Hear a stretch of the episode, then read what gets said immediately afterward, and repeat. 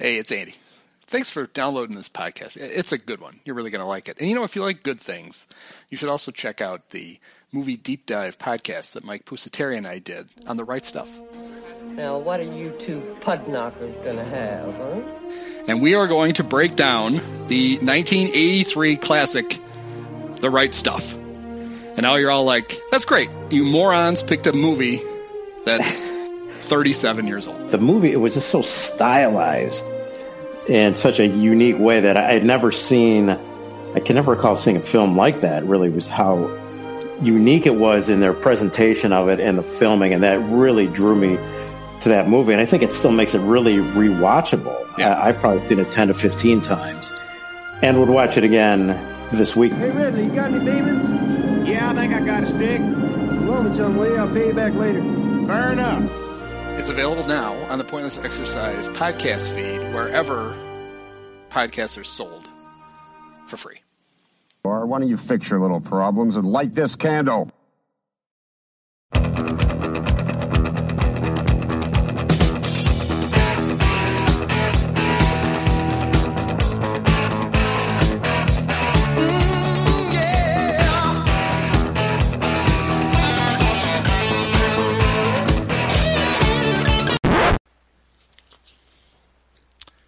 Welcome back to another exciting edition of the Pointless Exercise podcast. So it's it's Monday and the Bears played on Sunday, which means we get to enjoy and look back fondly on another sterling effort from our beloved Chicago professional football team.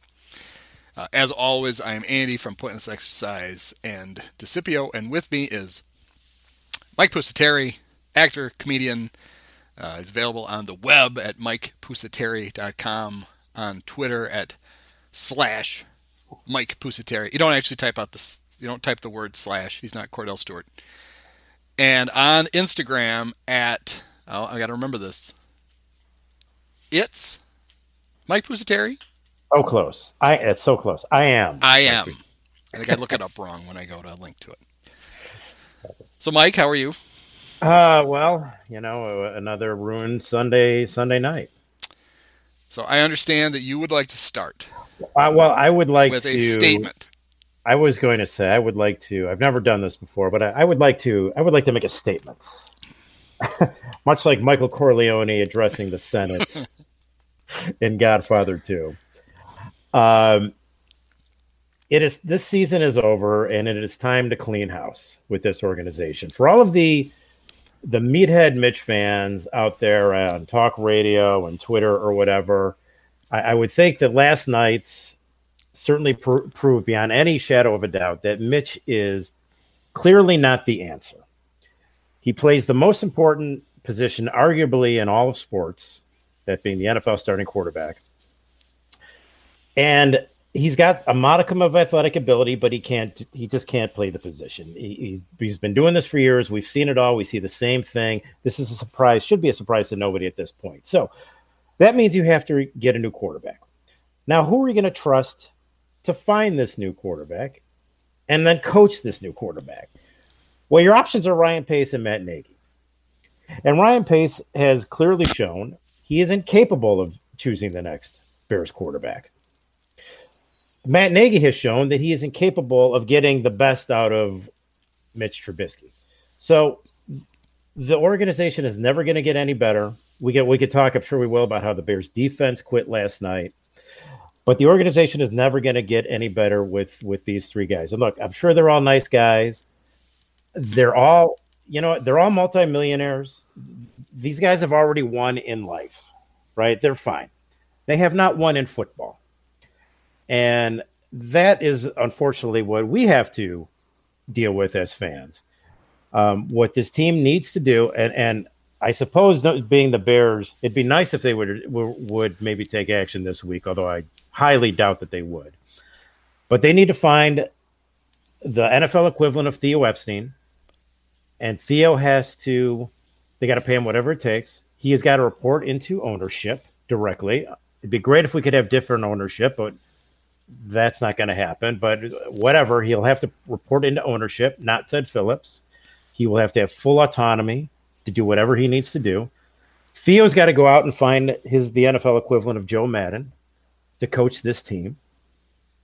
And then they've got to go out and sign or draft whoever this quarterback of the future is going to be. While this defense is still good enough and still young enough that you have the next two or three years, if you can find a good quarterback, you can maybe still make something with this defense. Now, of course, the Bears, being the Bears, are bad, but they're not bad enough where they're going to get and either of the top two quarterbacks, Trevor Lawrence or Justin Fields.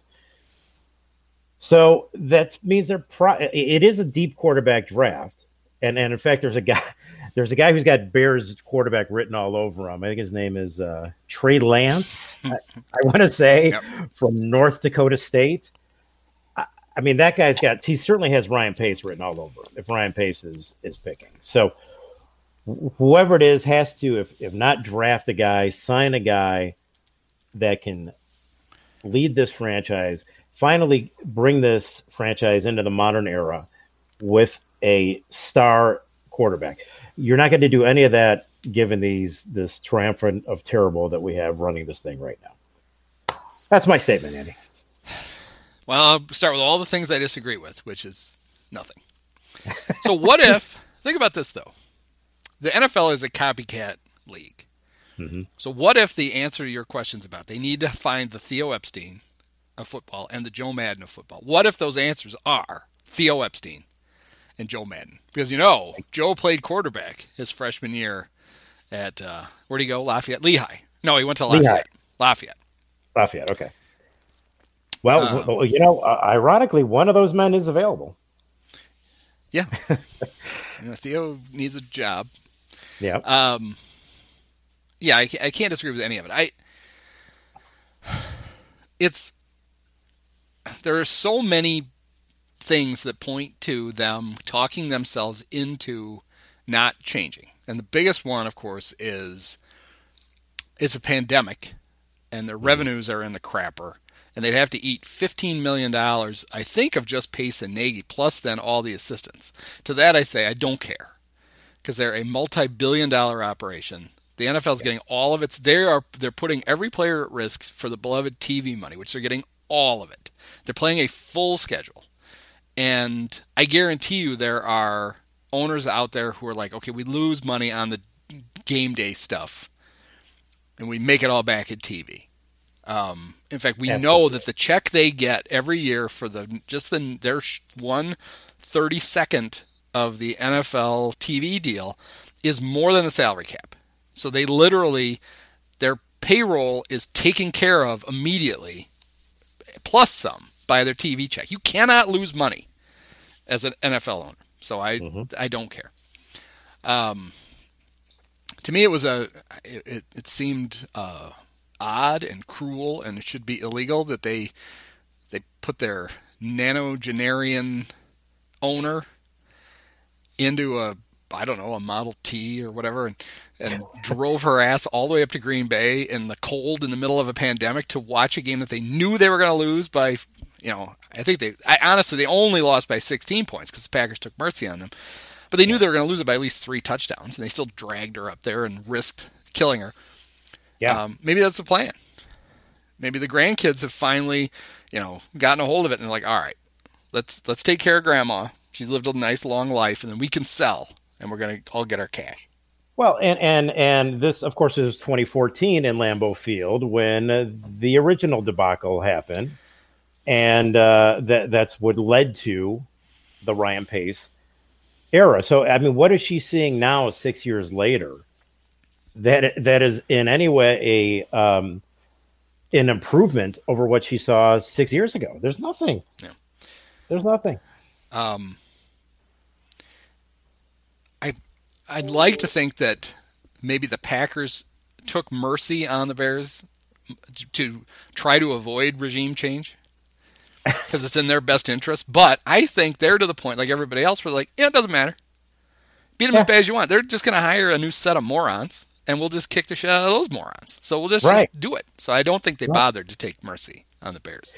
Maybe it's because uh, uh, George Halas had to lend money to the Green Bay Packers at one point to keep them a viable franchise. Maybe they're just trying to pay it back. Yeah. Maybe that's what it is. They're they're being nice to us. Yeah, I don't know, but uh, But yeah, I mean, this is the Chicago Bears. This is this is the arguably the, the the you know the singular NFL franchise, the preeminent NFL franchise, certainly one of them, and it has been irrelevant for um, too long, uh, too long for any of us to even remember. Yeah, I mean, at least at least 13 years in a row, and then a lot of time in between. There's there's gaps between. You know, they've only made two Super Bowls ever. Yeah. This is Super Bowl 55. They're going to play Yeah, this year. two. Bears have been in two. Yeah. And then in, in typical Bear fashion, the worst thing about this season is how embarrassingly bad they are. The second worst thing about it is they pretended they weren't bad for six weeks. Right. So we, th- this is a three and thirteen football team that's going to have like a seven and nine record. So your talent level is going to shove you to the middle of the first round mm-hmm. in a year when you badly need a top. You need a top eight pick, I think, to get any of the four quarterbacks. Trevor Lawrence, uh, Justin Fields, the what's the BYU game guy's The name? BYU guy is Zach Wilson, the great Zach or Wilson. or the great Trey Lance, who I think uh, North Dakota State played one game this year. yeah, Um, So they're He they, they're going to have to trade up to get one. Mm-hmm. And we know we don't want Ryan Pace a picking the quarterback or trading up because if he gets a chance to if they let him keep the job, which I think they're gonna, and they let him trade up, he's going to trade up for Sam Howell, hmm. quarterback, North Carolina, who is. I just watched him play Notre Dame last week. He's Mitch. Yeah. Actually, I don't think he's draft eligible because he's a sophomore. But they'll they'll do the Larry Bird thing, where they'll draft him. They just want his rights. They'll convince they'll convince Goodell that this is fine. We're gonna Right. we're gonna draft Howell this year, and then you we won't. You can have our first round pick next year. Uh, just you know, throw it into the. You can auction it off, and then we we get the great Sam Howell. It'll be it'll be great. that sounds about right. Yeah, it's Sounds complete insanity because the one, if you looked at the team and you're like, okay, well, quarterback's not the issue. We have a fairly decent quarterback. Then you might be able to make a case to yourself that um, you can continue to let Pace try to build a team, but you don't even get that. That would be a tough argument to make successfully. Mm-hmm. But you don't even get to make that argument because one of the main reasons this team is so bad is because he botched the only important decision he'll ever make as an NFL general manager. He completely he didn't just miss. He he took a he took a, a kick at it like Charlie Brown, ended up on his ass, broke his tailbone because it's it's very you know that Tirico even joked about it. So NBC does those ridiculous graphics things every Sunday night game. This one was um who had to start with Brady that he'd been the number one all-time rated quarterback for like 10 years in a row or whatever it was. You know, he, he, he descended to this was the, the highest quarterback rating in the history of the NFL, and he had gone up there. And then a couple of weeks ago, he got passed by Patrick Mahomes. And then on Thanksgiving, Deshaun Watson passed Patrick Mahomes. To which Tirico goes, "Sorry, Bear fans, we had to remind you Yeah, that you dra- you traded up to pick the stooge in a round when two. Yeah, Mahomes. If Mahomes, reti- not if he died, if he retired tomorrow, he's a Hall of Fame quarterback. yeah, Watson, I don't know if he'll be a Hall of Fame quarterback, but he's one of the three best quarterbacks in the NFL right now easily. Yeah, in year Fantastic. three or four. I guess year four. you're wrong. And Mitch is had the greatest week of practice in his life, according to his lying football coach. Right, And then right. went Oh, out was, and rem- he was- he was- immediately, he was ticked off. yeah. Oh, he's Mitch. learned so much from the bench. He's right. This is a fired This up. is the man. greatest, the greatest lesson we could have ever taught him. Yeah, Well, he put it to use. Uh, all that, all the learning that he did was on display, and he was shit again. He's just, he's, he's just. A, there was a reason he got benched, and his absence, and Nick Foles also being. It, what we realize, it, clearly, it's two things. Mitch is not a good quarterback, and this is a terrible offense, which is a bad combo. Because you put Foles in, who is not a terrible quarterback, but he's not he's not going to set the world on fire, and he can't function in it at all. And his No. while he the things he does well, he does much better than anything Mitch does well. You know, Foles can read a defense, he can get the team in the right play, he can do whatever.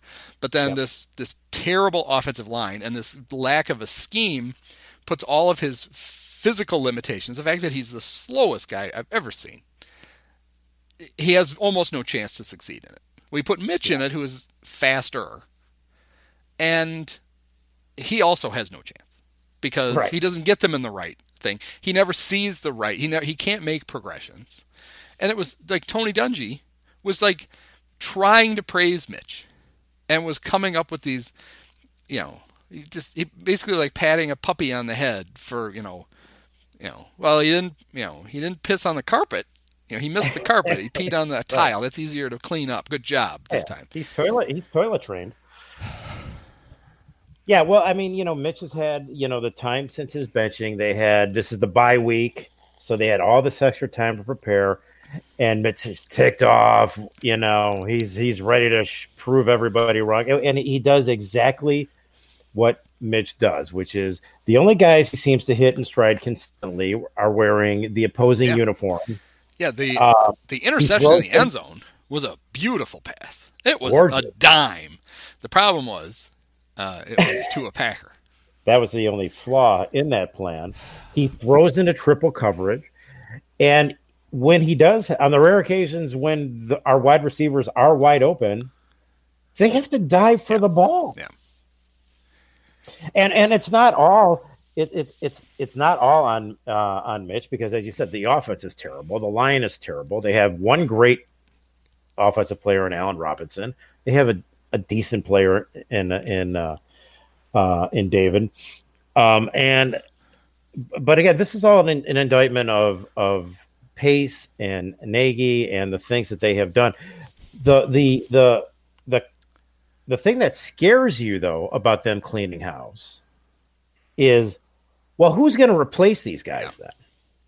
That's the thing that scares you, and and that's why it cannot be.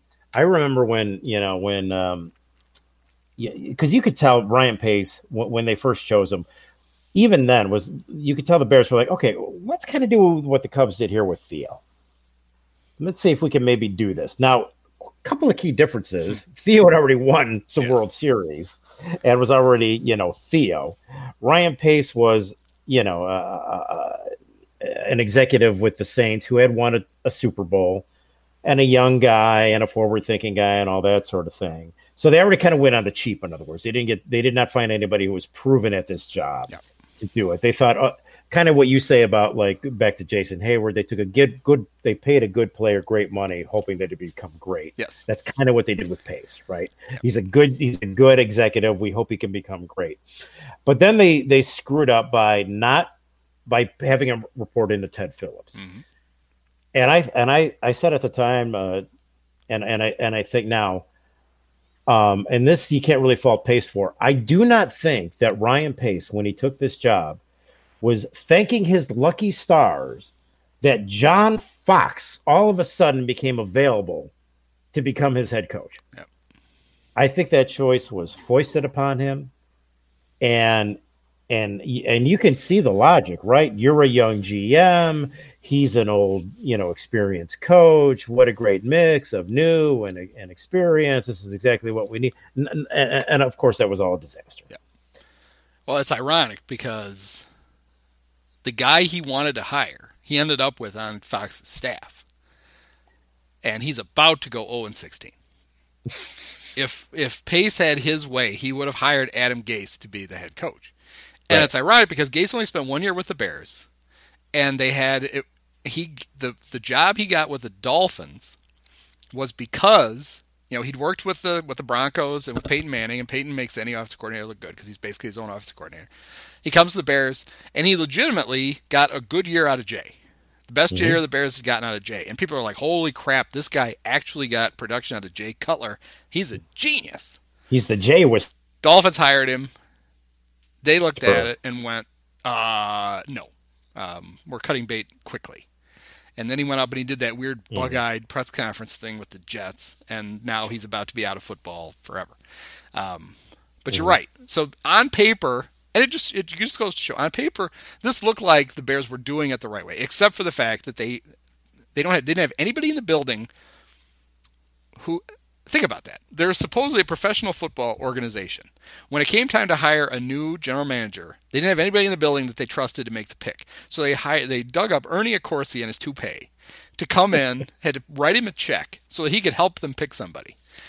And when they picked Pace, it really looked on paper like the like a good move. He was a pro personnel director, which is the step Mm-hmm. you take before you become general manager in a successful franchise.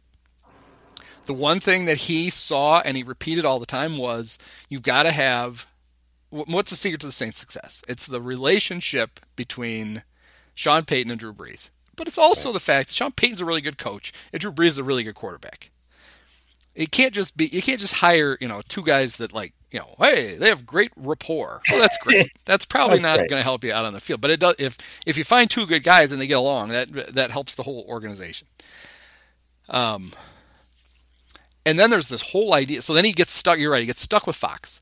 Ernie mm-hmm. convinced them. No, no, no. You got a you got a rookie GM. You need a you need a, a steady hand. And Fox was clearly there. He was stung by the fact that he had gotten fired in Denver. He'd taken them to the Super Bowl and they'd gotten humiliated. The the Seahawks beat them a thousand to nothing. Mm-hmm. He gets canned. His first year with the Bears, Gary Kubiak is taking um, Peyton Manning, with who by that point was basically left-handed, and they're winning a Super Bowl, and he's just in it for the check with the Bears. I mean, that's Yep. you never got the feeling that you know that he was in it for anything more than I got a three-year deal, and they're going to pay me for three years, and then I'm going to go buy a big-ass boat. And apparently, the boat cost more than he expected because he spent last year at ESPN getting a check for doing nothing, and now he's on a boat somewhere. Uh, right. So then, so then Pace gets his chance to hire his guy. He's going to hire a coach, and it was a very odd choice because he did he almost did it right. It's very clear now that they hired the wrong, like he was he was a year late, right? Doug Pederson had been on that staff and went off to Philly and won a Super Bowl. So there's three guys on that staff the year. I think I'm getting this right. The year Nagy hired somebody. There's Matt Nagy, there's Frank Reich, and there's Eric Bieniemy. And of those three, only Nagy gets a job. Then Josh McDaniels takes a job in Indianapolis, and for whatever reason, he's he's a fucking weirdo. And after like three days, he's hired assistant coaches. He quits, goes back, runs back to New England, and so they're like, "Oh God, we're screwed." Ah, fine, we'll take Frank Reich, who's proven to be a much better head coach than Matt Nagy. Yes. Um, we've already talked on this podcast about the fact that they only got Nagy got the job, ironically, because he failed so spectacularly as the offensive coordinator. Right. Andy Reid waited till the end of that season and finally gave the play calling over to Nagy. Nagy called the last couple of games. Things went well, and including he got to call a Week um, 17 game that Pat Mahomes played, made his debut. Yeah. And people were impressed. Well, it turns out they were impressed by Pat Mahomes. They weren't impressed by Matt Nagy. right. Nagy coaches in the playoff game.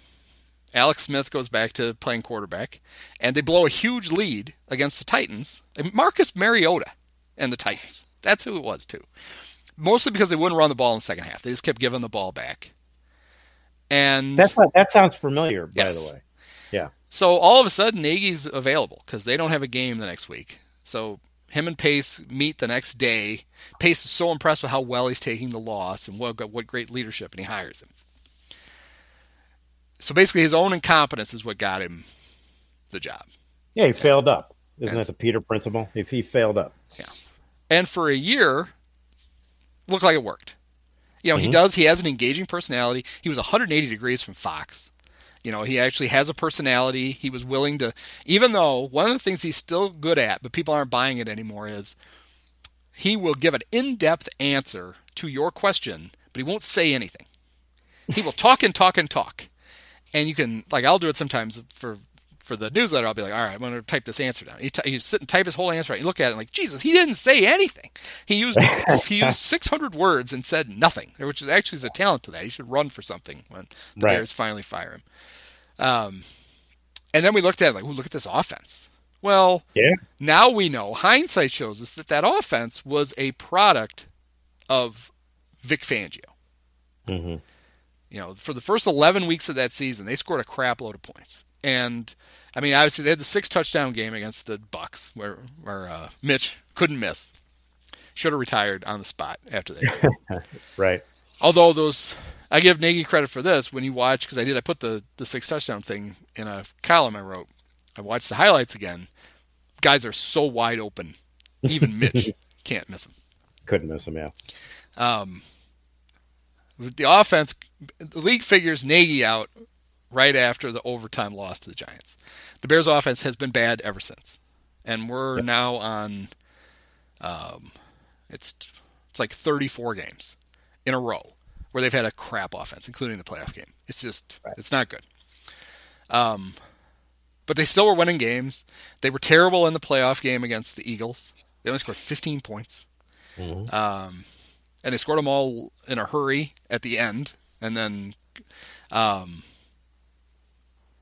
I, I feel like there was a huge turning point in the at the end of that game, not for the Bears, but simply for Nagy and people's perception of him. And it was um, Cody Parkey double doinks the field goal, and that allows the Broncos are John Elway wants to hire a coach. He wants to hire one now. And he's got Fangio on his list, but he doesn't think he's going to get to interview Fangio because the you know the Bears are going to beat the Eagles and Vic's going to be busy. And all of a sudden he's not. And they bring Vic in, and John is impressed by Vic. He likes guys in gray sweatshirts, and he hires him. And the Bears, the Fangio Bears defense was like 40% of the Bears offense. They're Right. really good at stealing the ball, at scoring, but at the very least of setting you up with a short field. That's gone. Uh, and then the double doink itself seemed to break something in Nagy's brain. Mm-hmm.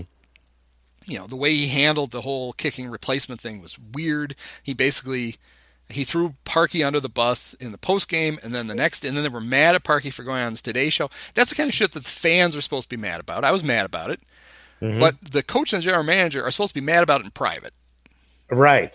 Right. not run and go, "Oh, did you see that?" You know, and um, so I, that's why I feel I, it, none of this would have made him better. Fangio coming back wouldn't have made Nagy a better coach, but it masks, I think, a lot of it.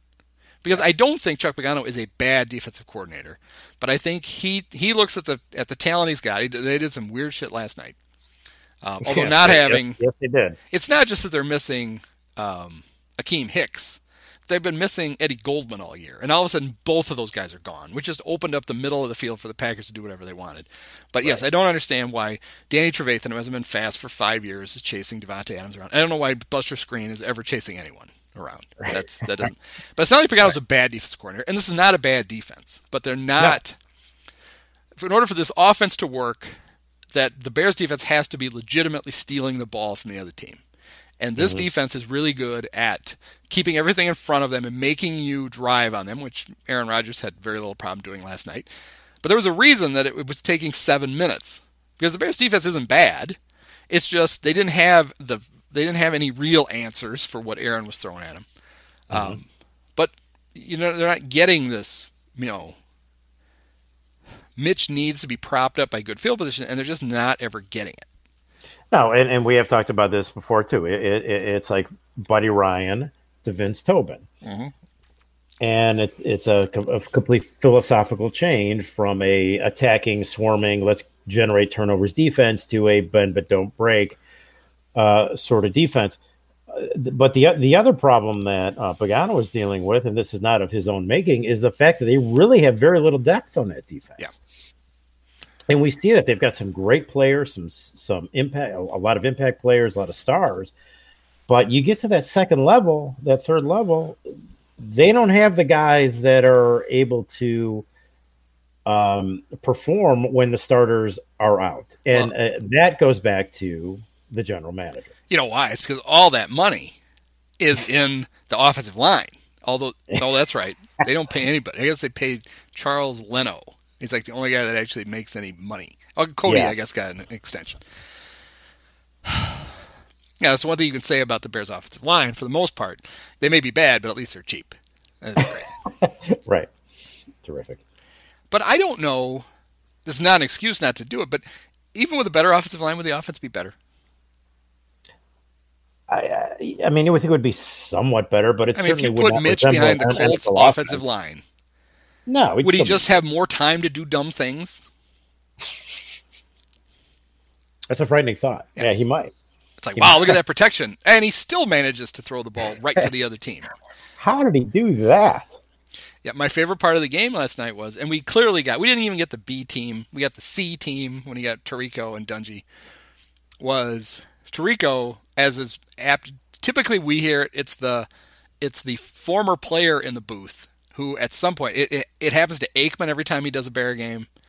Um, and I don't remember the last time Romo did one, but I'm sure it happened to him too. At some point, especially with the quarterbacks, they get pissed at what they're watching.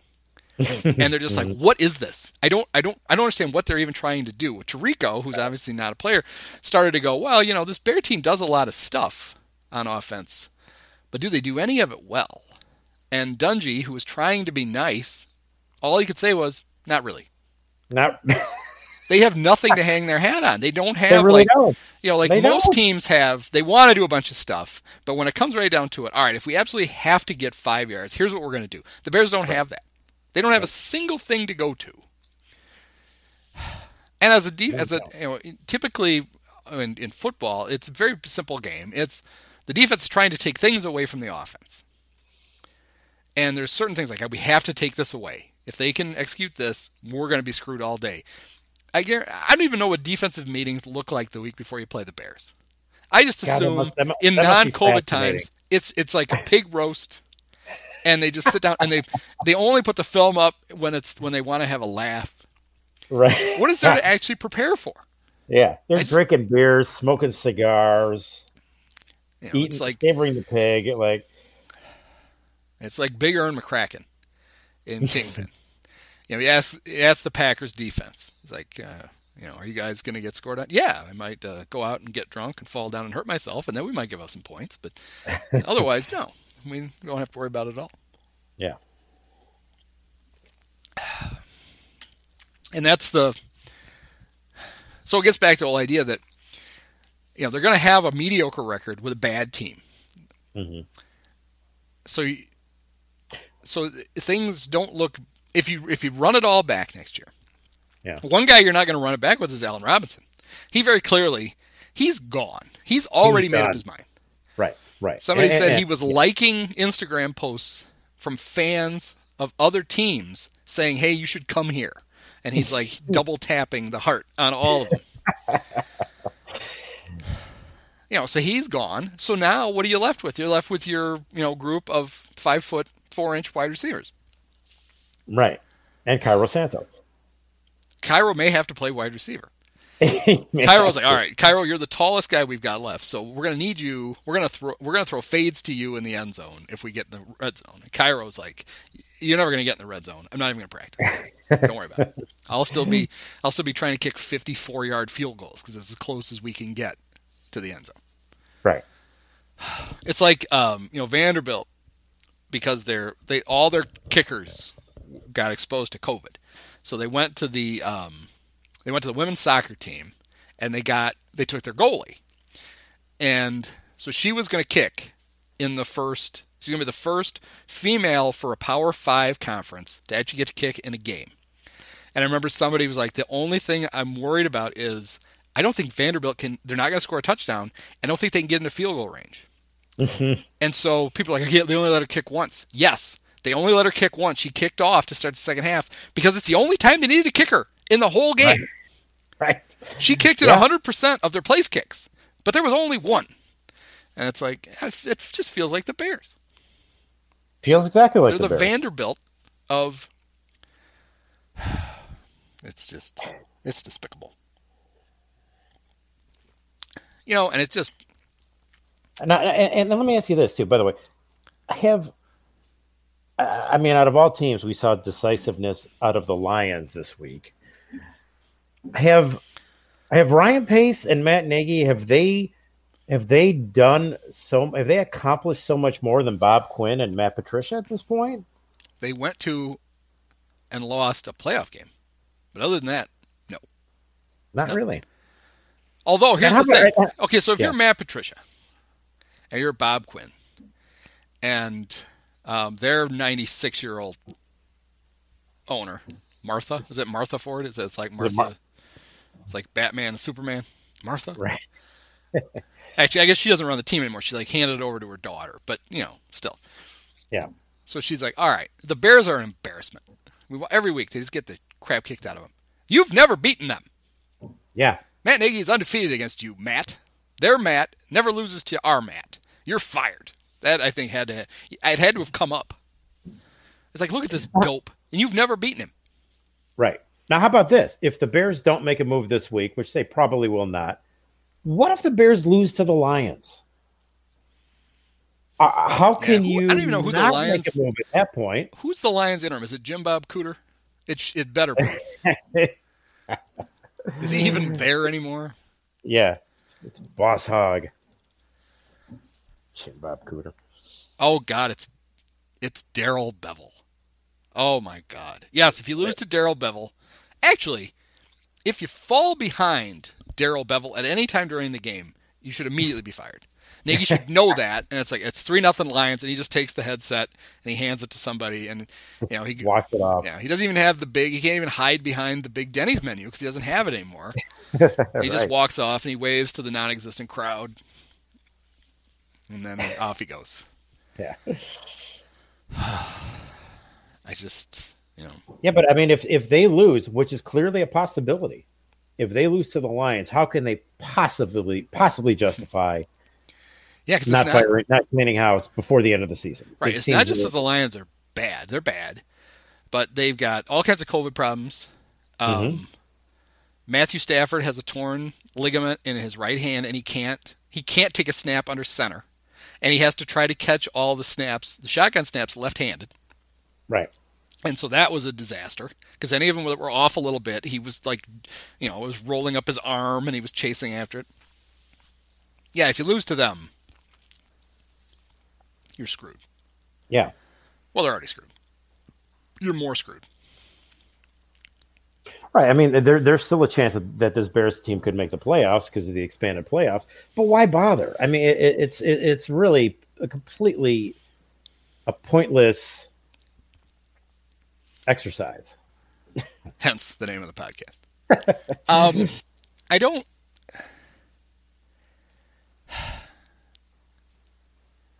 How bad would they lose to the Saints in a rematch? Forty-two to nothing. Can Pretty- they hold them bad. under forty-nine points? Can they? Can they hold them to six touchdowns?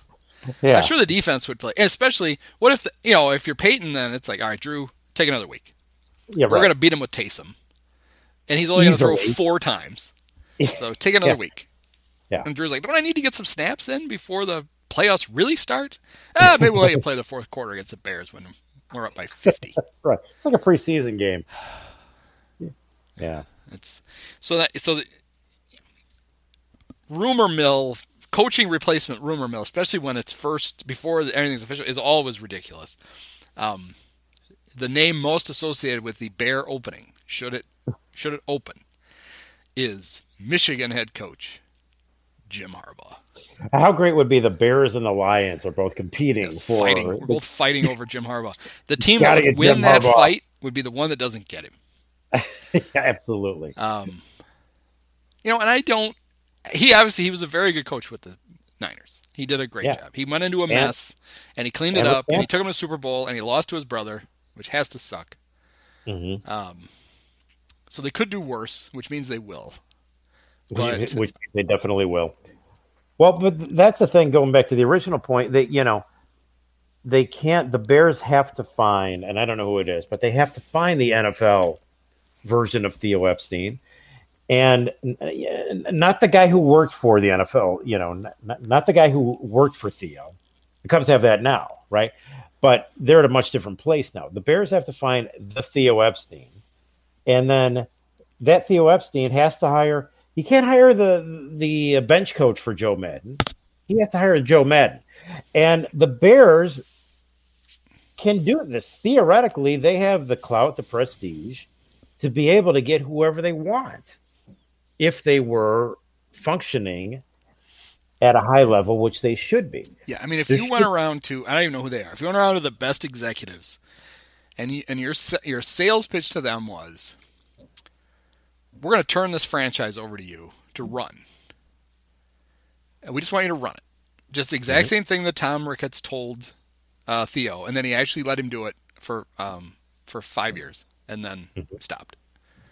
Then said, "Yeah, you can run it, but um, yeah, we need to see that budget again. I need to." it." right. Uh, but otherwise, he didn't really, men- other than pulling money off the table occasionally, Tom really didn't mess with um, No. Theo. He let him run it. Yes, this would be an attractive job because those guys all have egos and they're all like, you know what?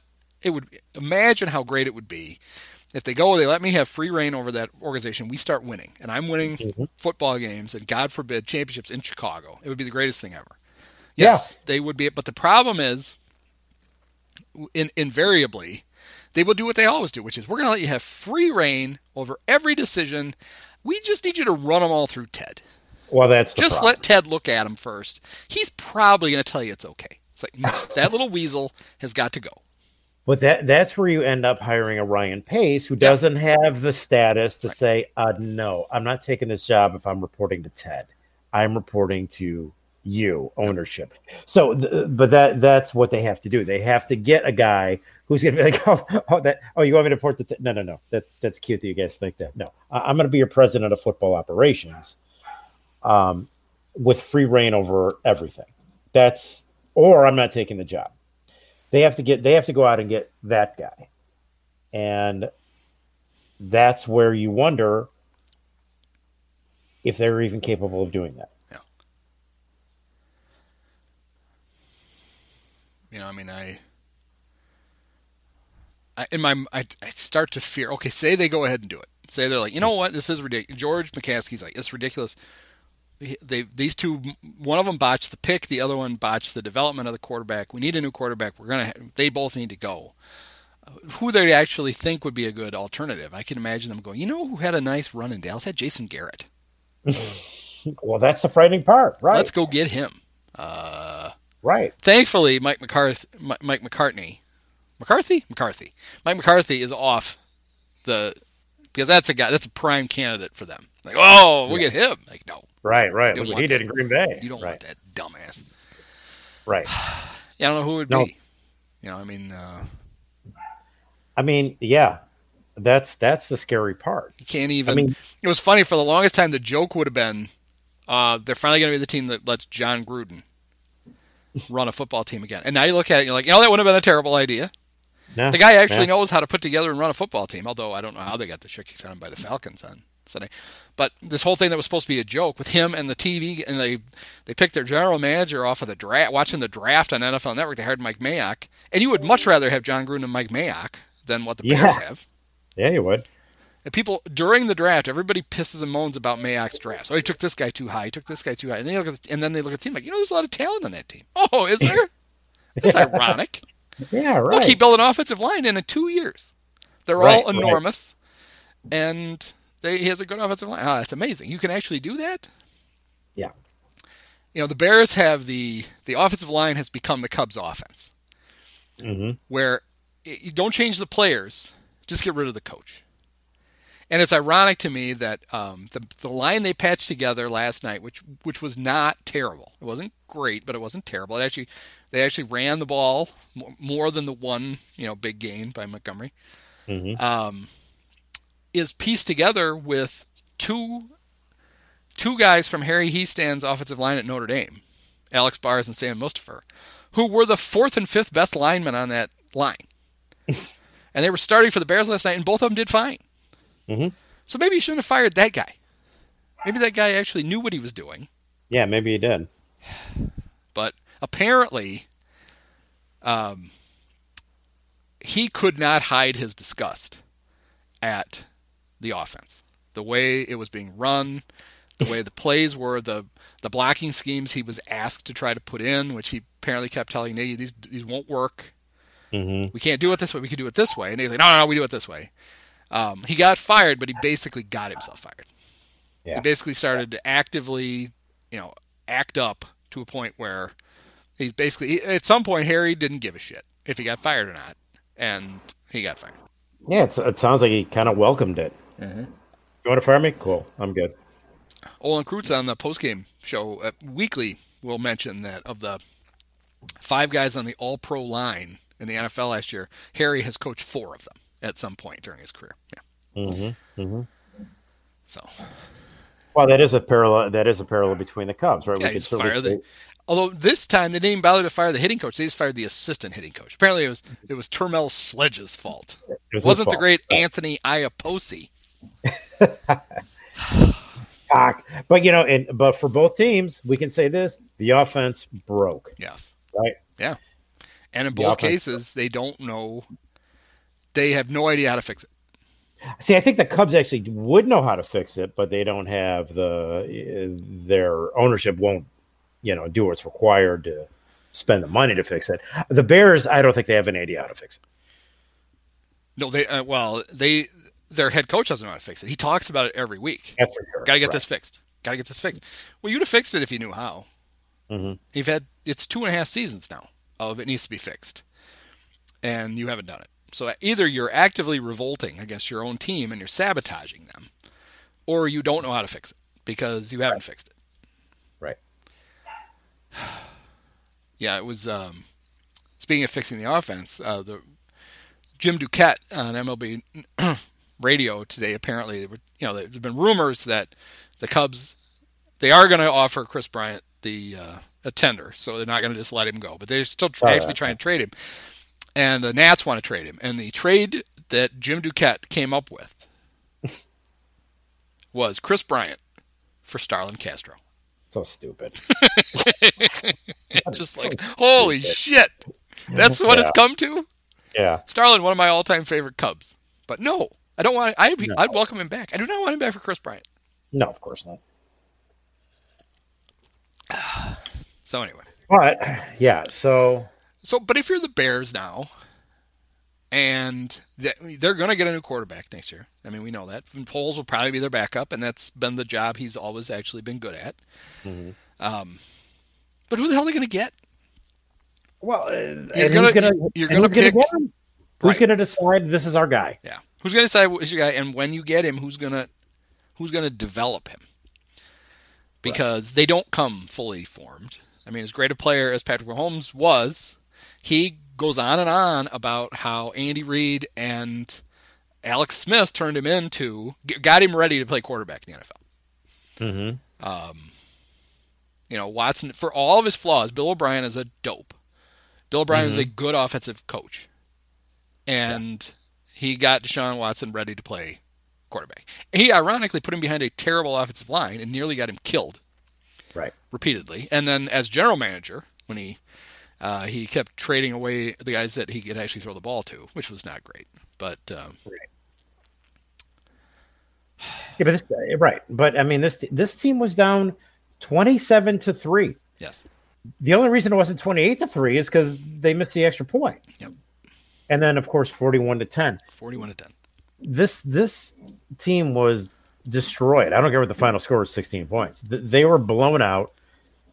The defense quit. The offense didn't even wasn't even good enough to quit. Well, there's there's been a the one const there's two constants to this season. The one has been that the Bears take the first 15 minutes. Of, halftime to them is 30 minutes long. It's the 15 minutes of halftime, and then however long it takes to play the 15 minutes of the third quarter. They're just they're not interested in Right. in, in any of that. That's been a constant. And then the other one has been that they move the ball and score points in the fourth quarter. And the reason that they do it, it's only in the games where they're down by a lot of points. Right. Because the defense has basically said, "All right, we're not gonna, we don't we're not going to blitz anymore, and we're just going to play deep and just keep everything in front of us and make. We don't care if they score, but they're going to take a long time and they're not going to be able to catch us." They managed to That's right. they managed to catch the Lions and the Falcons, which now we all wish they hadn't, because it would be much better to be, you know, three and eight than five and six. But Yep. then the other games, it was all just window dressing. It was, hey, look, they didn't. Oh, the Bears didn't get beat that bad. Like last night, if all you did was look at the score, Mm-hmm. you're like, eh, 16 points. They must have been in it for a while. No, they weren't. The si- No, the, the at all. 15 points they scored in the fourth quarter were irrelevant. They were Completely irrelevant. you Yeah. Packers Packers glad to give those up just to keep the clock running. Didn't care at all. here's how given the packers have scored 40 points in the game it's like the fifth time the, at least the fourth time this season here's how much vegas thought of the bears the over-under going into the game last night was 44 points so what do you think the guys in vegas are sitting around like what do you think uh 35 6 yeah better make it 44 just to be safe all right good Yeah. I mean, they clearly had it as the, it's going to be a skunking. I'm sure in reality, like, oh no, the Bear defense, blah blah blah, yeah, whatever. Um, yeah, right. And and then and, and and of course, you know, uh, uh, let's not forget the fumble six. Maybe my favorite play of the game. Third and 17 in your own end, you have no chance of picking it up. The only thing that can happen if you let Mitch drop back there, take a five or seven step drop, is he's either going to throw an interception or he's going to get sacked. And you're what was it at the time? Seven to three? No, twenty-seven. It was twenty to three. Had to be. Yeah. Yeah. So you're you're not really in it anymore, but you're still on the fringes of it. So You're punt, just Yeah. eat it, punt. Maybe the defense will you know steal the ball from one of the you know from Equanimeous St. Brown, and um, and score. But no, they call a, a deep drop back. Mitch drops back. Line breaks down. Mitch panics. Does his weird. You know, he can't go back. There's a guy behind him. Now he's completely out of sorts. He can't do his weird rotate in the middle of the field thing. So he, he, Yeah. he tries to step up, loses the ball. Yes, gets face masked by two guys. There Yes, were two different doubt. face masks on the play. Right. But Yeah. Yeah, and then nobody really chases. The No, guy not really. Not really. So Nagy always does his. He gets asked about it every week. Like, oh, uh, you know, does the team is they run? They are they are they completely dispirited? And he's always like, I I'm never going to question my guy's effort. And last night watching, it, I'm like, you need to, because it wasn't Yeah. there. Your defense, why why finally- not question it? Yeah. your defense finally went, fuck this. It's hopeless. Yes, they did. and they stopped. And when you see Eddie Jackson really not try to tackle somebody, it really stands out.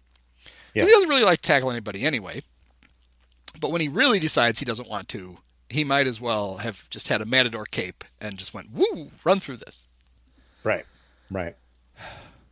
It's Olay bullshit.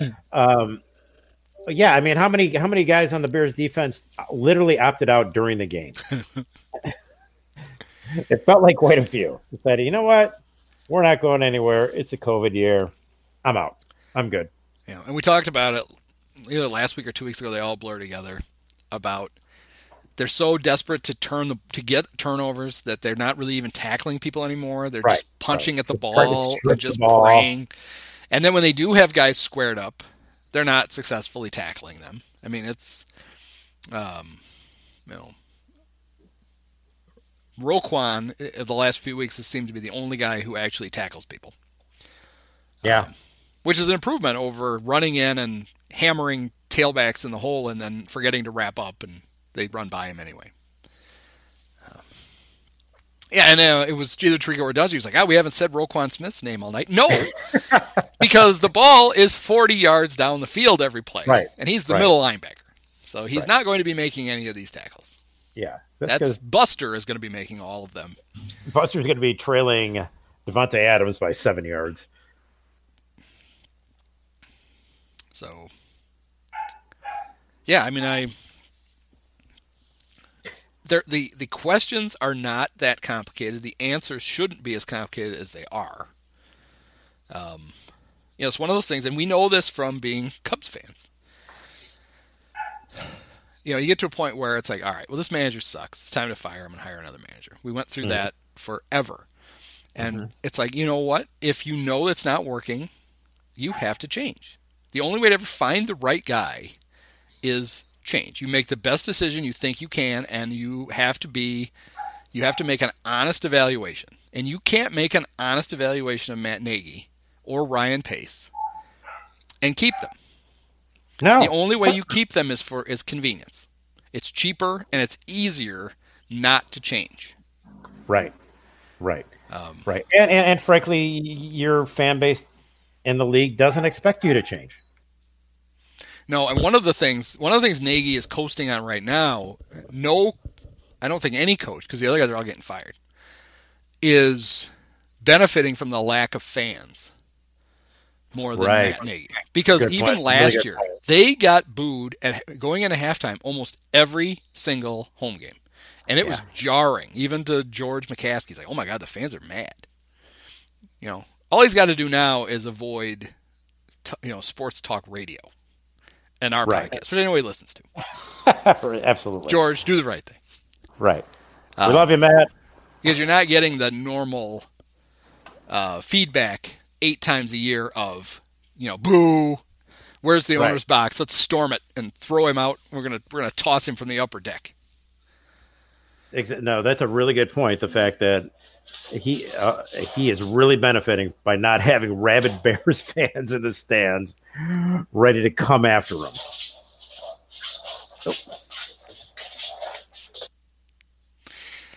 so i don't uh, you know i don't know i don't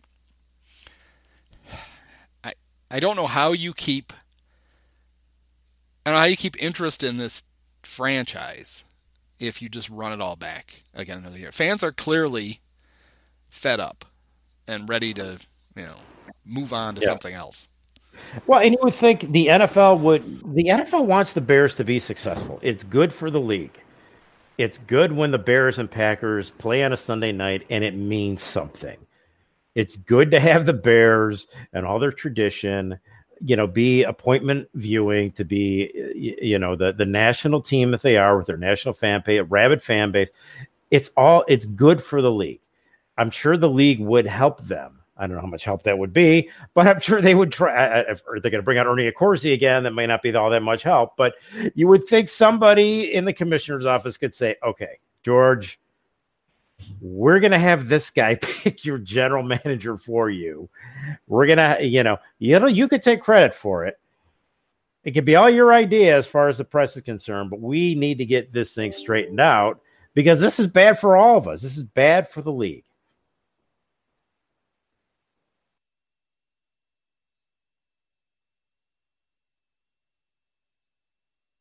that it doesn't matter which teams are good. You know, uh, TV ratings are always high, whatever, whatever. The NFL, if they had their druthers, would love to have at least one, preferably two good teams in New York. They'd love to have the Bears be good. They'd like when the Cowboys are good. And um, people are like, well, they didn't even need a team in LA all these years, but they want they don't want to punt the LA market. They want that. I mean, they they set that whole ridiculous thing up to um, you know, the Chargers left a perfectly good situation to go to LA and have no fans now. Right, Um, right. Yeah, it doesn't. The NFL doesn't. You know, they don't like showing off that they can make money without Chicago and New York. Yeah. You know, they want them both. Yeah, and Los Angeles. You're right. I mean, that's a enormous market. They they understand the importance of it. Yeah. I mean, one of the things they're most excited about in LA is the, um, is just having that stadium. Having, Oh, Super, Bowl, absolutely. having Super Bowls in LA is Going to be awesome. it's it's going to be awesome. The, the league the league knows that, and you know, L.A. and the and uh, well, I was going to say uh, New York's not really holding up their end of the bargain, but the but they have in years past. But the Bears haven't been a part of this conversation for too long. yeah. Well, it's first place Giants, four four and seven, one game better than the Bears. That's Yeah, when we'll know think- it's not funny anymore. When Yeah. the terrible, the terrible team leading the NFC East has a better record than the Bears, which is coming the next week or 2 Mm-hmm. That's when things get really embarrassing. You can't even make fun of them. Because the one thing I keep saying this, and I think people don't believe me. I said it last year, and I was proven right when they went to play in the NFC Championship game. The Packers team is not that good. I mean, they're certainly not a bad football team, but they're not that good. But they're, they're not. benefiting from beating up on the patsies in the NFC North, who include the Bears. You know, the Vikings had a weird start to the season with injuries and COVID and stuff, and they were bad. And now they're just kind of bad. The Lions are terrible, and the Bears suck. Um, Yeah.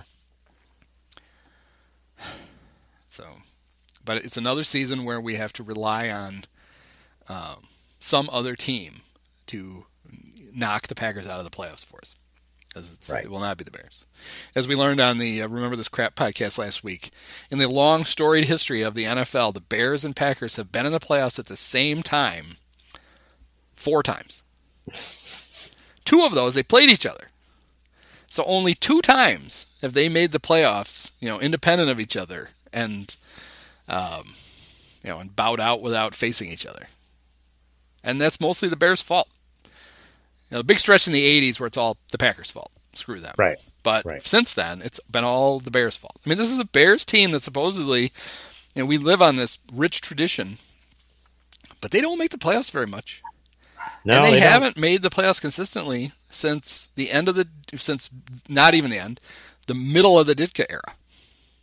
They pretty much Right. just have not been that relevant except to us and to That's national right. TV apparently. Who that's one of the bad things about being you know in the third biggest media market and having a of still a large fan base is your crap team gets to be embarrassed on national TV because they want you on there. I mean, by all accounts, NBC should have. They saw what they knew what was coming. They're not stupid. When they did their stupid pregame pick thing, all six people picked the Packers easily. They should have opted out of this game and not shown it on Sunday night. But they knew idiots like us were going to watch, and they wanted the ratings, so they kept it. Right, right. There's there's there's Bears fans everywhere, much like Cubs fans, and you. But you would think though that all of this national television exposure that they get and being embarrassed continuously would at some point motivate them to fix it, and that seems to be missing, which is baffling. Yeah, the only explanation can be that John Gramer made a good point, and somebody had tweeted about this. It's how is it? you know, Virginia had a million kids. How is it none of them took an active enough interest to learn how to run a football team? It's incredible. I mean, Mike tried, but he didn't really. I mean, eh, No. Eh, he just liked the, you know, he had liked being the chairman. George seems like a very affable dope. He's like the Todd Ricketts of the family.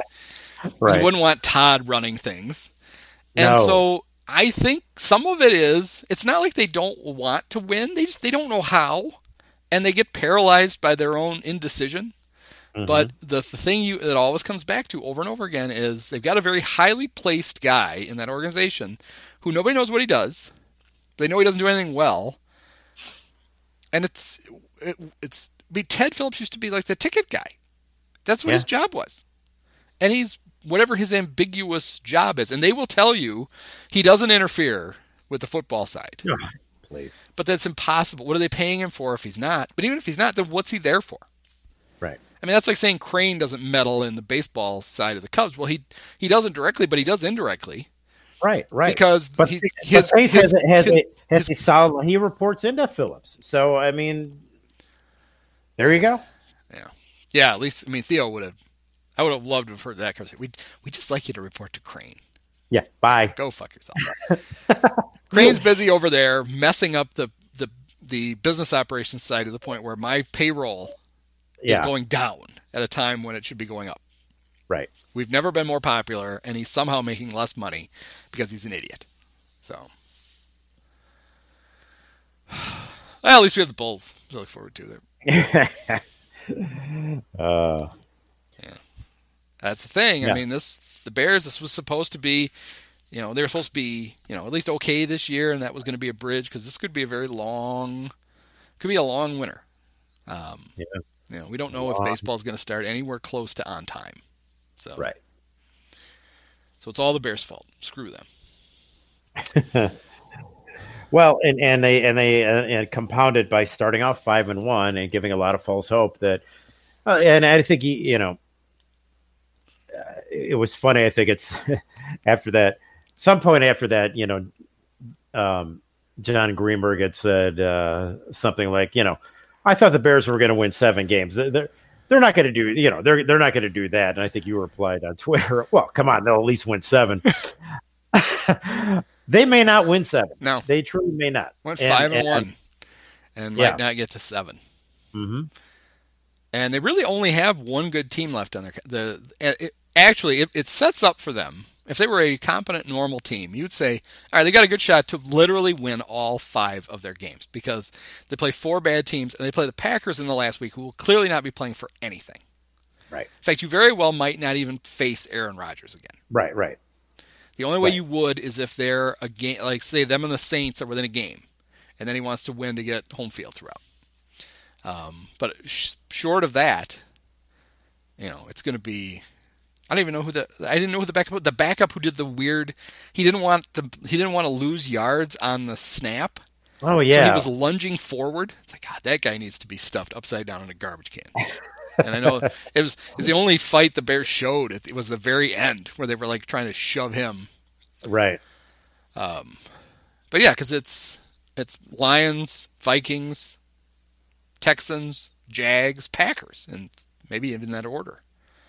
It's a bad bunch, and Mhm. but uh, those teams are all looking at like, hey, we got the Bears, Yeah, they are. we can get a Right. win.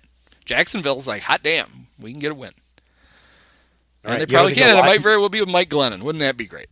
You don't think the you don't think the Lions are trying to are looking for to try to get a win this week? Yes, this is like their only. You know, Yeah. This might be their last shot. So I believe the stat is that in 11 weeks the Bears have been favored once. How about that? Doesn't sound good. Even as a Doesn't- even when they were five and one, I believe they've been underdogs. Maybe all five times. Maybe the Giants. Is that the only game they were favored in? They were probably favored against the Vikings. oh, maybe not. Actually, I don't The think they were. I, I bet it was the Giants. I think it was the Giants. Yeah. Um, so coming into week 12, coming off five consecutive losses. Or is it week 13, I guess? Lucky week 13. um, the Lions are coming to town. What do you think the spread is?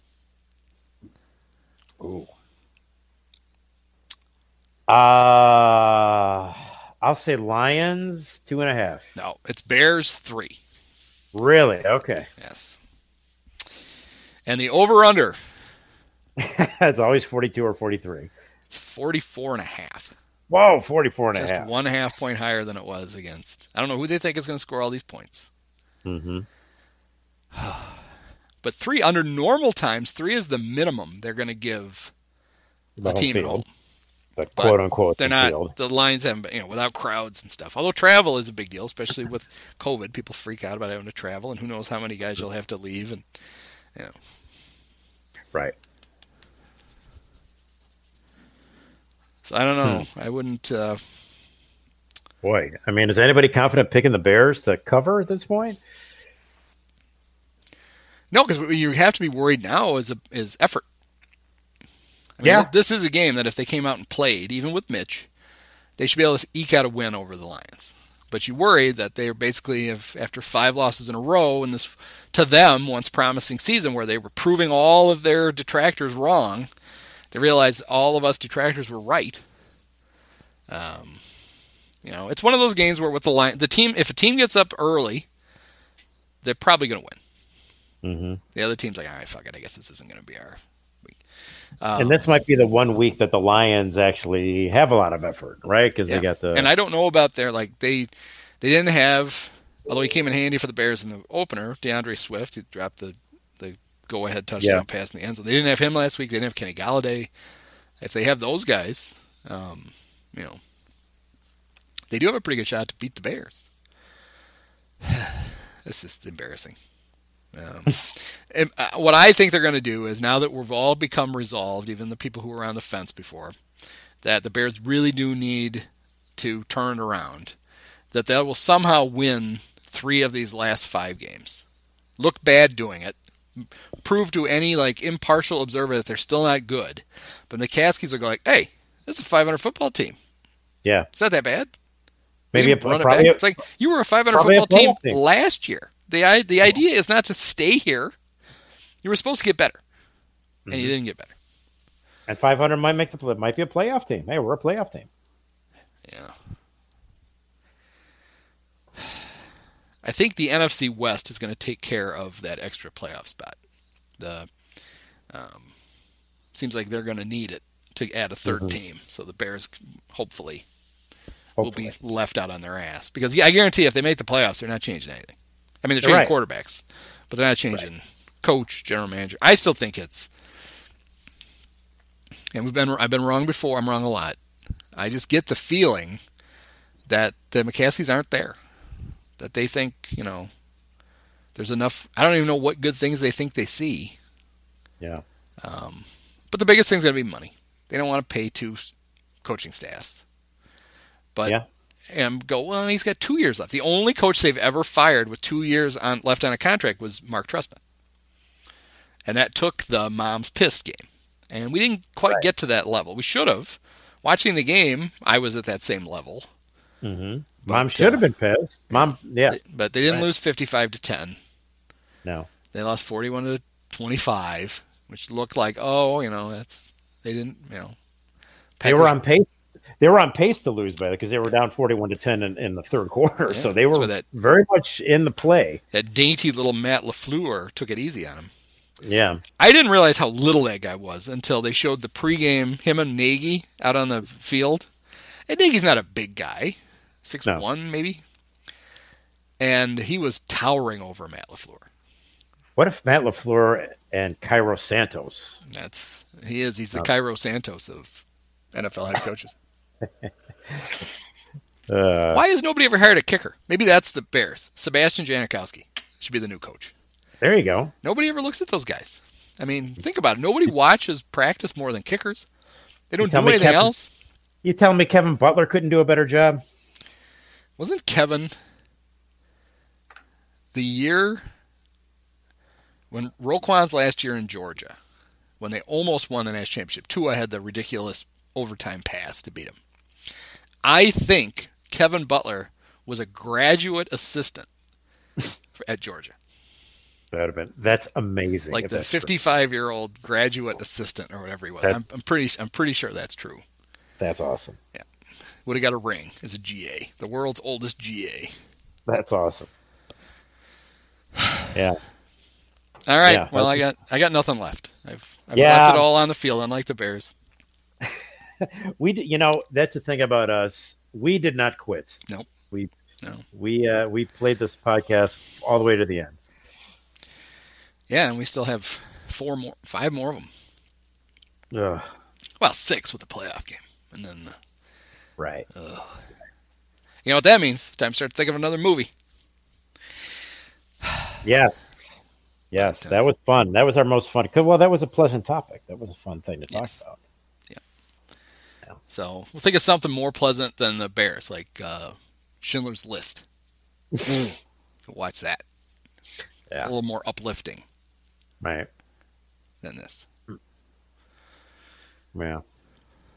All right. Well, we'll see. All Uh. I'm sure we'll be coming off a huge win, and it'll turn us all around. Mitch, you know, probably throw for 372 and three touchdowns, and David Montgomery will actually be able to outrun somebody and and score. we'll be we'll be flying high. We'll be super excited next week. I didn't talk about that, but I had that. You know, we talked about the the defense is to the point where if they do get an interception and they and they don't score, you feel like, well, now we have no chance. You know, they needed to score. With Montgomery, when he got tackled inside the 10, I was like, well, they're too close now. Yeah. You know, this the Bears' red zone offense is not really a thing, and No. they get inside the 10, and the defense doesn't have to cover very much ground, and the Bears can't do anything. It's great. But Right. it is nice to have the only halfback who, you know, runs a five five forty. I like David Montgomery a lot, um, but you know, he, there's a reason he was there in the third round. He does not have elite speed, and that would be fine if he was paired with a guy who has elite speed, and he's That would be not. great. Yeah. He's paired with a punt returner or a kick returner and Ryan Nall. I did think it was very cruel and unusual that the Bears gave the new punt returner Ted Ginn's number. Because the one time they actually made the Packers punt, I was like, oh God, it's Ted. But then he caught the punt. He fair caught it, and I was like, it can't be Ted. We knew it wasn't Ted at that point. Yeah. he, I was feared he came back. Yeah. Bears trolling their own players now. That's great. Yeah. Yeah. Uh, all right. All right, we'll see you next week for We'll see you next another week. exciting edition of the Pointless Exercise Podcast. Indeed. And I can't, I can't turn it off because I can't find the thing. There we go. Many of us have herpes.